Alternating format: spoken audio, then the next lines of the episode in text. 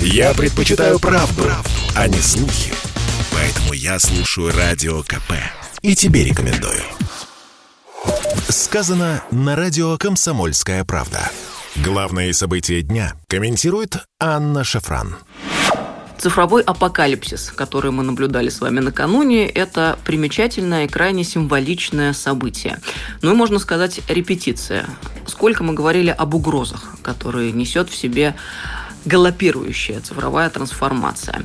И мы также говорили о том, что для стран, которые не вполне еще обеспечили свой собственный цифровой суверенитет, крайне опасно двигаться по такому пути и такими стремительными темпами. Мы понимаем, что рубильник чаще всего от сервисов находится за рубежом, если говорить конкретно о нашей стране. Ну и, пожалуйста, вот последствия именно те, которые мы наблюдали накануне, когда вдруг легли все популярные сервисы, Facebook, Instagram, WhatsApp и не только. На самом деле их гораздо больше, как мы с вами понимаем.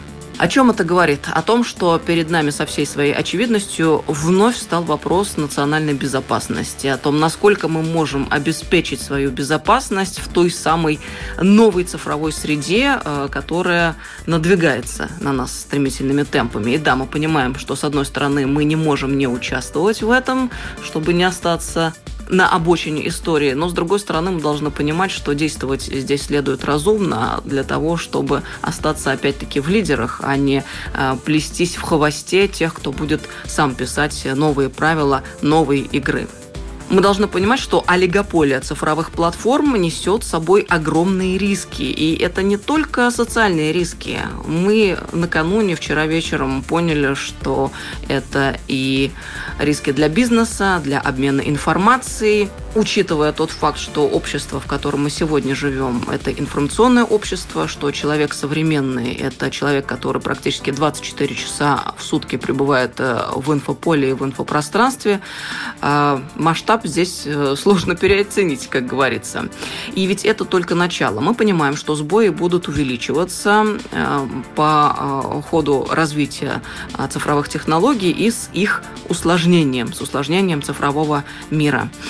А, плюс, давайте не будем забывать, дефицит э, энергии, который так необходимо для цифровизации, тоже может и будет, конечно же, играть э, свою роль. На что мы должны обратить внимание, друзья?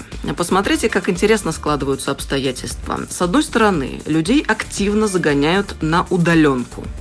Детей, школьников и студентов загоняют на дистант – и мы понимаем, что если речь идет в данном случае о дистанте, о цифровизации образования, то ни о каком образовании как таковом речи не идет. Все это абсолютная э, симуляция и профанация.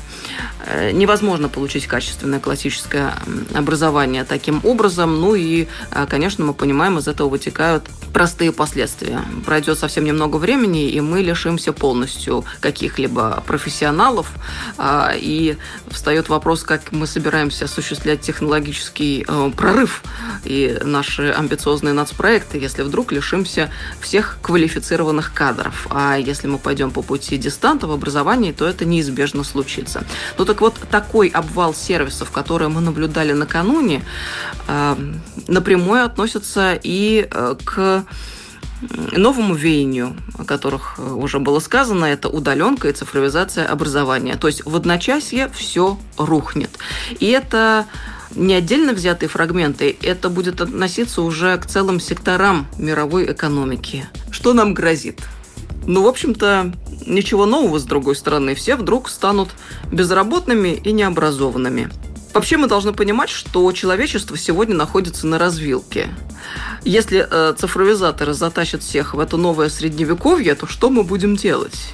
Вот э, мы должны быть готовы к этой ситуации, когда вдруг мы все подсядем на эту цифровую иглу, и в какой-то момент все рухнет. Либо случайно, либо по злому умыслу нашего геополитического противника или врага.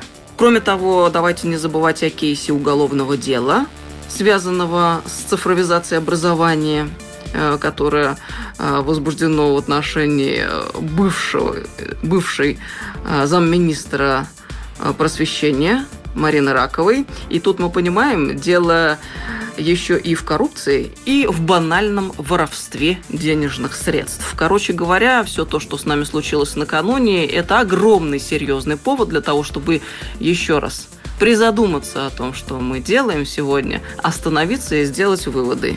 И уже после того, как выводы будут сделаны, идти дальше вперед. Мы понимаем, что сегодня законодательство а, требует немедленного регулирования. Необходимо менять подходы к деятельности цифровых платформ. Необходимо прекращать эту монополию, а, монопольное положение, которое связано с компаниями Цукерберга, да и в принципе всех цифровых платформ. Если Штаты не в состоянии или не хотят это делать, то об этом должны задуматься другие страны мира, если им дорого собственное будущее и благополучие.